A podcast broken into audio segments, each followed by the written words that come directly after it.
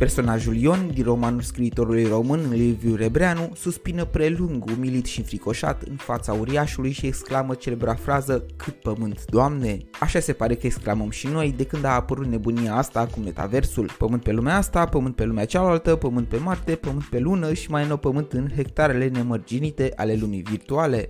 Am ajuns la tifundiarii vieții noastre fără să ne dăm seama. Totuși, dacă te-ai hotărât să iei ceva țărână digitală, trebuie să știi că și aici prețurile nu au rămas ca la început și că ele variază de poziția sa pe harta virtuală, de mărimea terenului, dar se pare că și de vecinii pe care îi ai. Spre exemplu, cineva a devenit proprietar și în același timp vecin cu celebrul cântăreț Snoop Dogg pentru suma modică de 450.000 de dolari. Adevărul e că în viața reală s-ar putea ca abia un metru pătrat de pământ din jurul adevăratei sale locuințe să coste mai mult. Ce poți face cu astfel de bunuri? Păi pe parcela biților eterni poți să-ți construiești o casă, poți adăuga jocuri, poți să-ți iei animale sau să-ți dai întâlniri cu prietenii tăi virtuali. Parcă îmi și imaginez vecinele din noua lume vizitându-se. Măricica, dar ce ferigă pixelată ai! Dragă, te rog să nu-mi dărim vaza Gucci luată la promoție din piața NFT-urilor. Și da, NFT-urile vor fi bunurile cu care te vei putea lăuda, așa cum în viața reală, noua mașina a vecinului zgârie retina de invidie sau cum cea mai nouă variantă de telefon face legea opulenței de pe masa restaurantului.